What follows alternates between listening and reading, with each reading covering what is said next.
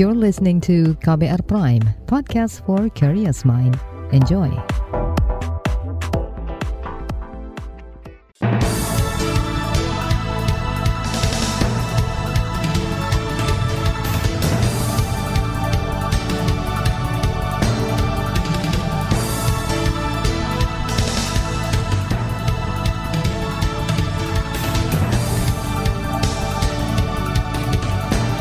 Selamat pagi saudara, senang sekali bisa menjumpai Anda kembali melalui program Buletin Pagi edisi Rabu 22 Juni 2022. Saya Malika. Sejumlah informasi pilihan telah kami siapkan, di antaranya pembahasan RUU pembentukan Provinsi Papua ditargetkan selesai bulan ini. Presiden Jokowi ungkap kekhawatiran atas aneka krisis global. Sapi dari zona merah PMK di Cilacap tidak boleh dijual keluar kabupaten. Inilah Buletin Pagi selengkapnya. Terbaru di Buletin Pagi. Saudara DPR menargetkan pembahasan tiga rancangan undang-undang RUU pembentukan tiga provinsi di Papua selesai pada 30 Juni 2022. Target itu diungkapkan Ketua Komisi 2 DPR RI Ahmad Doli Kurnia setelah Komisi 2 menyepakati pembentukan panja saat rapat kerja dengan Menteri Dalam Negeri Mendagri Tito Karnavian dan pimpinan Komite 1 DPD RI Philip Wamafna. RUU ini terkait dengan pembentukan Provinsi Papua Selatan, Provinsi Papua Tengah, dan Provinsi Papua Pegunungan Tengah. Wakil Ketua Komisi 2 DPR Saan Mustafa mengatakan pemekaran wilayah Papua dapat menjamin hubungan yang serasi antara pemerintah pusat dan daerah serta menjaga keutuhan NKRI. Kata dia pemekaran wilayah Papua juga amanat dari Undang-Undang tentang Otonomi Khusus Papua. Adapun tujuan pemekaran daerah di Papua berdasarkan pasal 93 Peraturan Pemerintah Nomor 106 Tahun 2021 tentang kewenangan dan kelembagaan pelaksanaan kebijakan otonomi khusus Papua. Pemekaran daerah ditujukan untuk mempercepat pemerataan pembangunan, mempercepat peningkatan pelayanan publik, mempercepat kesejahteraan masyarakat, dan mengangkat harta martabat orang asli Papua. Itu tadi Wakil Ketua Komisi 2 DPR Saan Mustafa. Senada Wakil Ketua DPR Sufmi Dasko mengakui meski berpotensi menimbulkan dinamika yang cukup tinggi, ia optimis DPR akan membuat undang-undang yang bermanfaat bagi semua pihak. Sementara itu, pimpinan Komite 1 Dewan Perwakilan Daerah, Philip Wamafna meminta pemerintah memastikan pemekaran wilayah Papua harus menggunakan pendekatan sosial, politik, dan agama. Philip menekankan pentingnya afirmasi orang asli Papua, para tokoh adat hingga tokoh agama dalam merealisasikan pemekaran wilayah Papua. Di sinilah ruang afirmasi itu diperjuangkan, karena salah satu kegagalan Otsus Jilid 1 ialah lemah atau kurangnya implementasi aspek afirmasi terhadap orang asli Papua.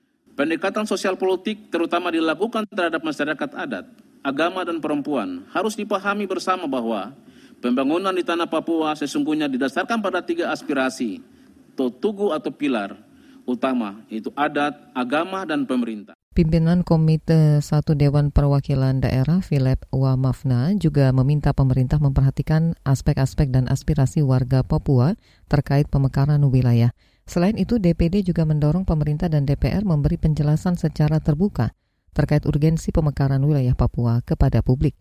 Ia juga meminta pemerintah dan DPR menghormati kewenangan dan mendengarkan pertimbangan dari Pemprov Papua, Majelis Rakyat Papua MRP, serta Dewan Perwakilan Rakyat DPR Papua.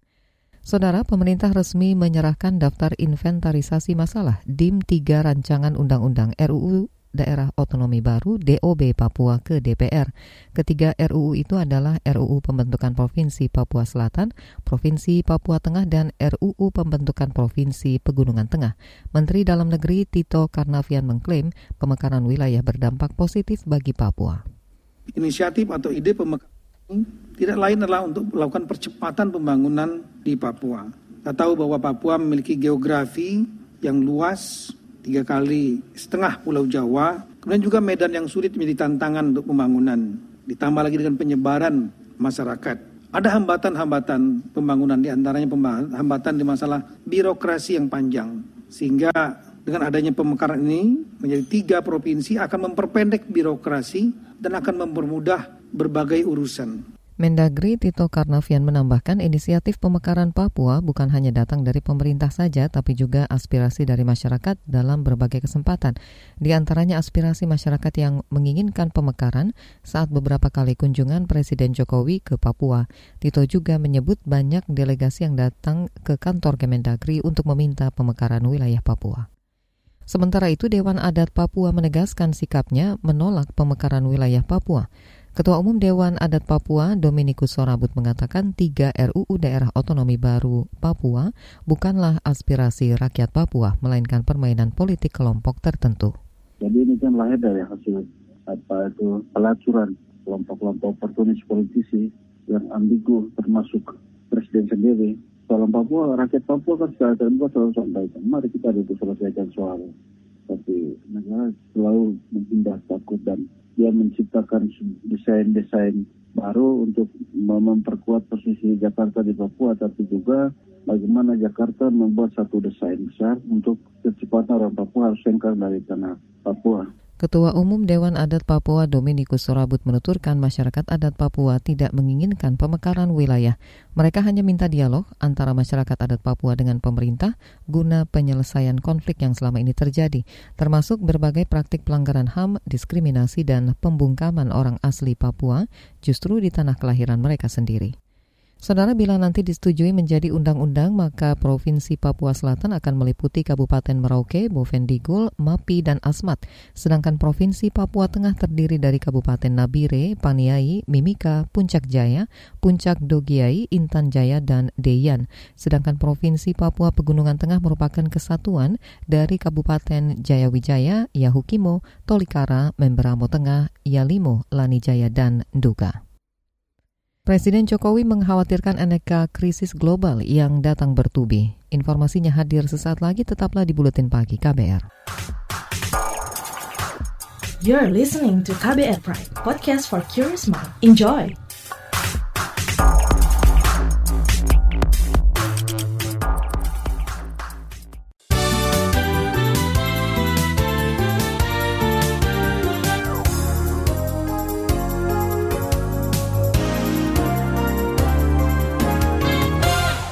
Presiden Joko Widodo mengingatkan semua pihak waspada terhadap krisis global yang datang bertubi. Jokowi menyebut saat ini negara dalam ancaman krisis pandemi, krisis keuangan, krisis pangan hingga krisis energi yang mengerikan. Kepala negara menyampaikan hal itu kemarin saat Rakernas PDI Perjuangan di Jakarta. Sudah satu, dua, tiga negara yang mengalami itu. Tidak punya cadangan devisa, tidak bisa beli BBM. Tidak punya cadangan devisa, tidak beli tidak bisa beli pangan, tidak bisa import pangan, karena pangannya, energinya import semuanya. Kemudian terjebak juga kepada pinjaman hutang yang sangat tinggi, karena debt rasionya terlalu tinggi. Presiden Jokowi mengatakan jika makin banyak negara di dunia yang terpuruk ekonominya maka akan semakin sulit untuk dibantu. Ia juga menekankan pentingnya gotong royong membangun kemandirian dan berdikari di bidang pangan. Setiap daerah menurut Jokowi harus memiliki keunggulan pangan masing-masing. Papua misalnya cocok menanam sagu, Nusa Tenggara Timur potensial untuk menanam sorghum. Kita ke soal lain, Satgas Penanganan COVID-19 kembali memperketat aturan seiring naiknya kasus corona. Juru bicara Satgas Penanganan COVID-19 Wiku Adhisa Smito mengatakan pemerintah memperlakukan screening spesifik sesuai jenis acara. Bila seseorang tidak lolos screening, maka wajib melakukan tes COVID-19 lanjutan di tempat. Aturan itu mulai berlaku sejak kemarin. Yang kedua, kegiatan yang bersifat forum multilateral dan tidak melibatkan VVIP wajib melakukan prosedur pemeriksaan gejala berkaitan dengan COVID-19 dan dihimbau mensyaratkan pemeriksaan antigen bagi seluruh partisipan untuk meminimalisir potensi penularan. Yang ketiga, kegiatan yang tidak bersifat forum multilateral dan tidak melibatkan VVIP wajib melakukan prosedur pemeriksaan gejala berkaitan dengan COVID-19 dan dilakukan tes antigen bagi pelaku suspek COVID-19. Juru bicara Satgas Penanganan COVID-19 Wiku Adhisa Smito mengatakan acara fisik yang diikuti lebih dari seribu orang harus diatur pesertanya. Anak usia 6 hingga 17 tahun yang boleh masuk wajib vaksinasi dosis kedua. Kemudian usia 18 tahun ke atas wajib vaksinasi dosis ketiga atau booster. Lalu bagi penderita komorbid diimbau menghindari pertemuan yang melibatkan banyak orang. Penyelenggara kegiatan juga harus mendapatkan rekomendasi dari Satgas COVID-19 dan Polri. Sementara itu, data Satgas Penanganan COVID-19 menunjukkan kemarin terdapat penambahan 1.600-an kasus positif baru. DKI Jakarta menyumbang jumlah kasus terbanyak hingga nyaris 1.000 kasus, disusul Jawa Barat dan Banten dengan masing-masing 200-an kasus baru. Sedangkan kasus aktif di Indonesia kemarin tembus 10.000 kasus, padahal sepekan lalu hanya 4.000 kasus aktif. Kita beralih ke berita ekonomi. Ada sejumlah tantangan bagi Menteri Perdagangan baru Zulkifli Hasan guna merealisasikan harga minyak goreng curah Rp14.000 per liter. Direktur Eksekutif Kor Indonesia Muhammad Faisal mengatakan implementasi kebijakan itu memerlukan pengawasan dan koordinasi lintas kementerian serta lembaga, termasuk dengan Bulog yang dapat membantu alur distribusi minyak goreng curah hingga ke 10.000 titik yang ditentukan kemarin itu juga kan salah satu kelemahannya juga bagaimana cara mantaunya gitu. Bagaimana hubungan juga dengan Bulog. Bulog kan juga walaupun pakai Bulog juga kan harus dilihat bagaimana apa eh, teknisnya Bulog itu membagikan. Hmm. Harus dilihat juga Bulog dapatnya dari mana gitu kan. Nah kan karena yang bisa dikontrol mungkin dari pemerintah kan adalah BUMN-nya Bulog. Tapi kemudian di hulunya sebelum disalurkan ke Bulog dan kemudian dari Bulog disampaikan ke masyarakat seperti apa, nah itu kan juga harus diperhatikan, ya kan? Direktur Eksekutif Kor Indonesia Muhammad Faisal. Sementara itu Satgas Pangan yang turut memantau komoditas minyak goreng curah mengungkapkan masih ada kendala distribusi atau penyaluran ke masyarakat, terutama distribusi ke kawasan timur Indonesia seperti Papua, Nusa Tenggara Timur, dan sekitarnya, meskipun sebenarnya stok minyak goreng curah mencukupi. Kita ke berita mancanegara. Bekas Perdana Menteri Malaysia Mahathir Mohamad mengklaim Singapura dan Riau merupakan bagian dari Johor. Karena itu harus dikembalikan ke Johor. Pernyataan Mahathir disampaikan saat berpidato di Selangor pada Kongres untuk Kelangsungan Hidup Melayu yang diselenggarakan sejumlah organisasi non-pemerintah. Menurut Mahathir, secara historis Tanah Melayu terbentang dari Tanah Genting Kra di Thailand Selatan hingga Kepulauan Riau. Tapi hari ini tanah Malaysia menurutnya hanya tinggal wilayah semenanjung. Mahathir juga menegaskan Malaysia sudah sepatutnya menuntut pengembalian Pulau Batu Putih atau Pedra Branca dari Singapura. Dari dunia olahraga, Badan Sepak Bola Dunia FIFA dan Otoritas Atletik Dunia menyatakan akan meninjau regulasi mereka menyusul sikap terbaru Federasi Renang Internasional FINA yang membatasi keikutsertaan atlet transgender dalam perlombaan renang nomor putri. Presiden Otoritas Atletik Dunia Sebastian Coe menyatakan wacana regulasi serupa seperti yang dirilis FINA akan dilakukan akhir tahun ini. Ia juga memuji langkah tegas FINA meskipun hal itu menjadi sasaran sasaran kritik kalangan pegiat hak transgender. Sedangkan Badan Sepak Bola Dunia menegaskan akan meminta masukan terlebih dahulu dari ahli medis, hukum, sains, hingga hak asasi manusia. Di bagian berikutnya kami hadirkan laporan khas KBR tentang kenaikan harga pangan dan kepuasan publik. Tetaplah di Buletin Pagi KBR. You're listening to KBR Pride, podcast for curious mind. Enjoy!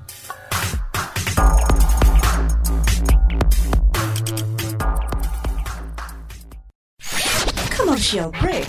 Commercial break.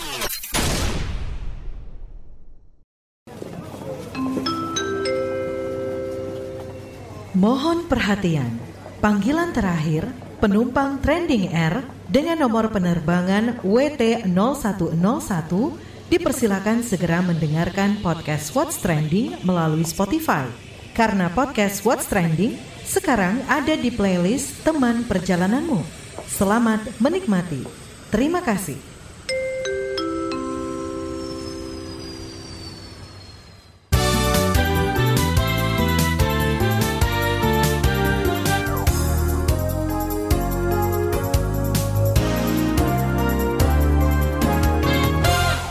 Anda masih bersama kami di Buletin Pagi KBR.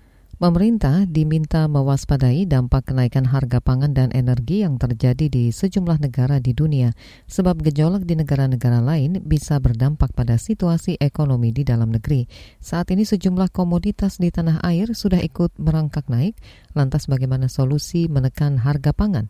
Jurnalis Indu Darmawan menyampaikan laporan khas KBR. Permintaan kewaspadaan soal dampak kenaikan harga pangan dan energi di sejumlah negara disampaikan oleh Gubernur Bank Indonesia Peri Warjio dalam sebuah diskusi ekonomi yang digelar daring pada pekan lalu. Peri menyebut ada sejumlah risiko yang perlu diwaspadai pemerintah. Salah satunya risiko kenaikan suku bunga Bank Sentral Amerika Serikat. Selain itu, risiko terkait harga energi dan pangan yang berdampak terhadap inflasi di berbagai negara. Berbeda dengan negara-negara lain, Indonesia it, uh, sangat beruntung karena koordinasi antara pemerintah, fiskal dan moneter sangat-sangat kuat. Oleh karena itu, uh, dalam uh, menyikapi kenaikan harga energi dan harga pangan, pemerintah telah juga mendapat persetujuan dari DPR untuk menaikkan uh, subsidi khususnya bagi uh, premium, bagi diesel, uh, listrik, dan juga berbagai subsidi untuk LPG, dan juga meningkatkan bantuan sosial. Menurut Perry, BI juga ikut berpartisipasi dalam pembiayaan hingga tahun ini, antara lain dengan membeli surat berharga negara SBN senilai 224 triliun rupiah. SBN itu untuk pembiayaan kesehatan dan kemanusiaan yang diserahkan ke Menteri Keuangan untuk dialokasikan ataupun sebagian untuk membiayai pendanaan subsidi. Kata dia, sejumlah upaya itu bisa meredam kenaikan harga energi dan komoditas global terhadap inflasi dalam negeri. Perry memproyeksikan inflasi indeks harga konsumen IHK mencapai 4,2 persen. Kekhawatiran Bank Indonesia beralasan sebab saat ini harga sejumlah komoditas di pasaran sudah naik. Bahkan Menteri Perdagangan Zulkifli Hasan kaget melihat kenaikan harga-harga kebutuhan pokok di pasar. Hal itu ia ketahui usai memantau harga kebutuhan pokok di pasar Cibubur pekan lalu. Kata dia, harga kebutuhan pokok yang naik di antaranya cabai merah, telur, daging ayam. Ia menyebut harga daging sapi juga naik namun pembelinya turun drastis karena isu penyakit mulut dan kuku. Kita tadi melihat harga-harga ya, saya eh, terus terang sok juga ya, eh, karena tadi itu pembelinya ngeluh, yang dagang juga ngeluh. Eh, terasa sekali memang eh, beban hidup itu meningkat, dan itu kita tadi lihat langsung akibat harga-harga kebutuhan pokok yang semuanya hampir naik, hampir semuanya, kecuali beras, hanya beras yang tidak. Zulkifli mengatakan, masalah utama kenaikan harga bahan pokok disebabkan oleh ketergantungan pada impor. Ia mencontohkan pakan ayam, selain jagung, juga ada campuran pakan yang diimpor. Selain itu, ada juga kedelai yang masih harus diimpor sebagai bahan baku tempe. Kementerian Perdagangan akan berkoordinasi dengan kementerian lain untuk mengendalikan harga dan ketersediaan bahan pokok. Merespons gejolak harga pangan dan energi, Presiden Jokowi kembali menginstruksikan jajarannya mengantisipasi krisis pangan dan energi, serta mewaspadai situasi dunia yang tidak dalam kondisi normal. Arahan itu disampaikan Presiden saat memimpin sidang Kabinet Paripurna di Istana Negara, Jakarta pada awal pekan ini. Beras naik, coba di, tolong sering dibandingkan dengan negara-negara lain. Harga gandum naik, naiknya berapa, sampaikan pada masyarakat. Dan yang paling mengerikan adalah ancaman kelaparan dan ancaman kemiskinan ekstrim yang mulai kelihatan di negara-negara lain. Kepala negara memerintahkan para pembantunya terus menyampaikan perkembangan situasi global saat ini kepada masyarakat, termasuk krisis yang memicu kenaikan harga komoditas pangan dan energi. Selain itu, Jokowi menginstruksikan jajaran terkait untuk melakukan penghematan sekaligus mencegah terjadinya kebocoran pada dua sektor, yakni pangan dan energi.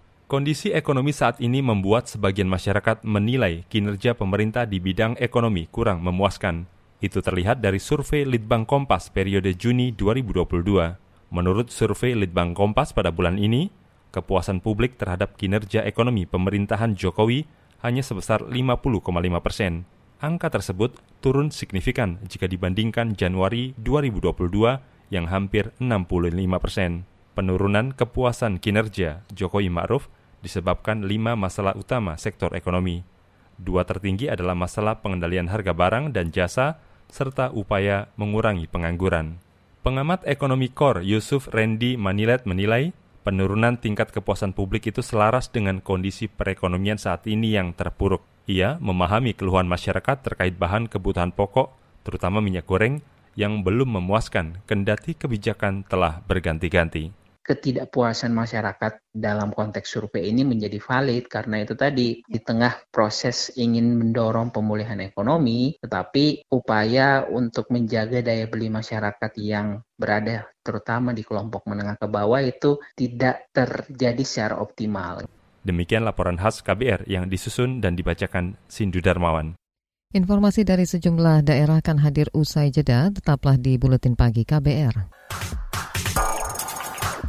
You're listening to KBR Pride, podcast for curious mind. Enjoy!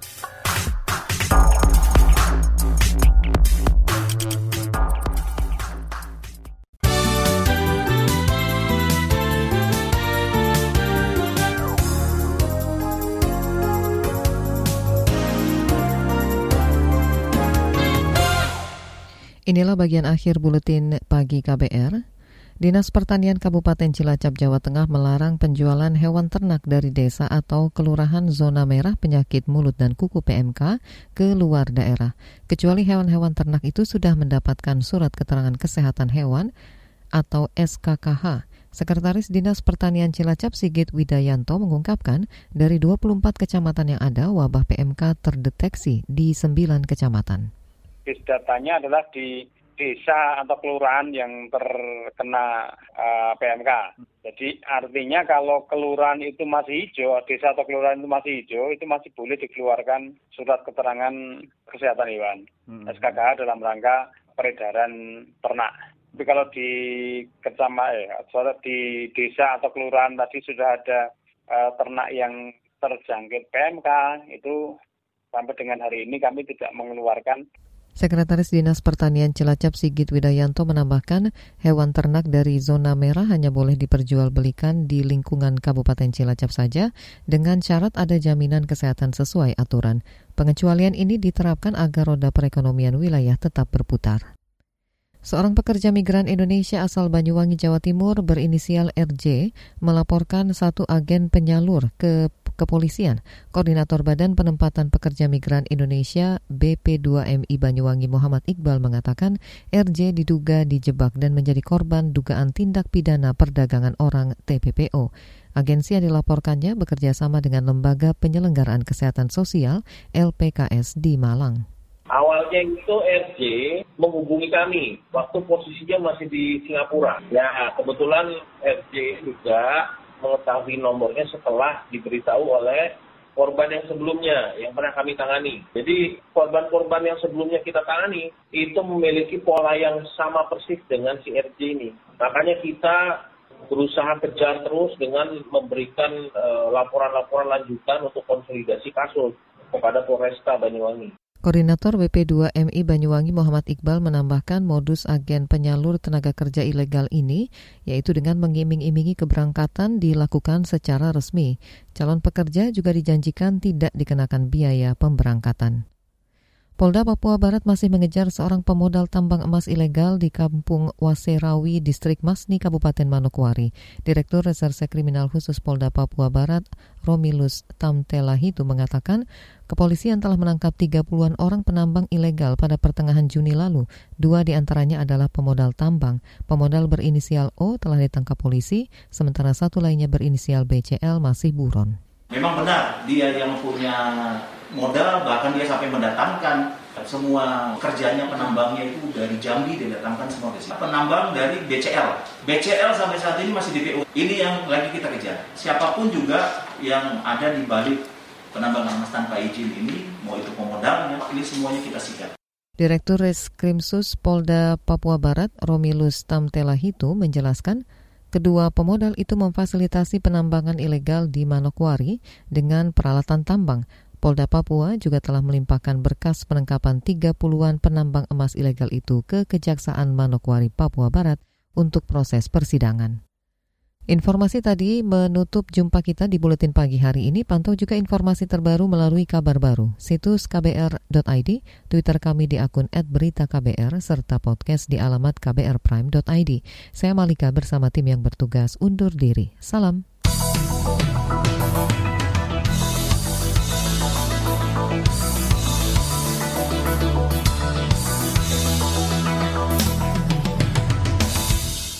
KBR Prime, cara asik mendengar berita. KBR Prime, podcast for curious mind.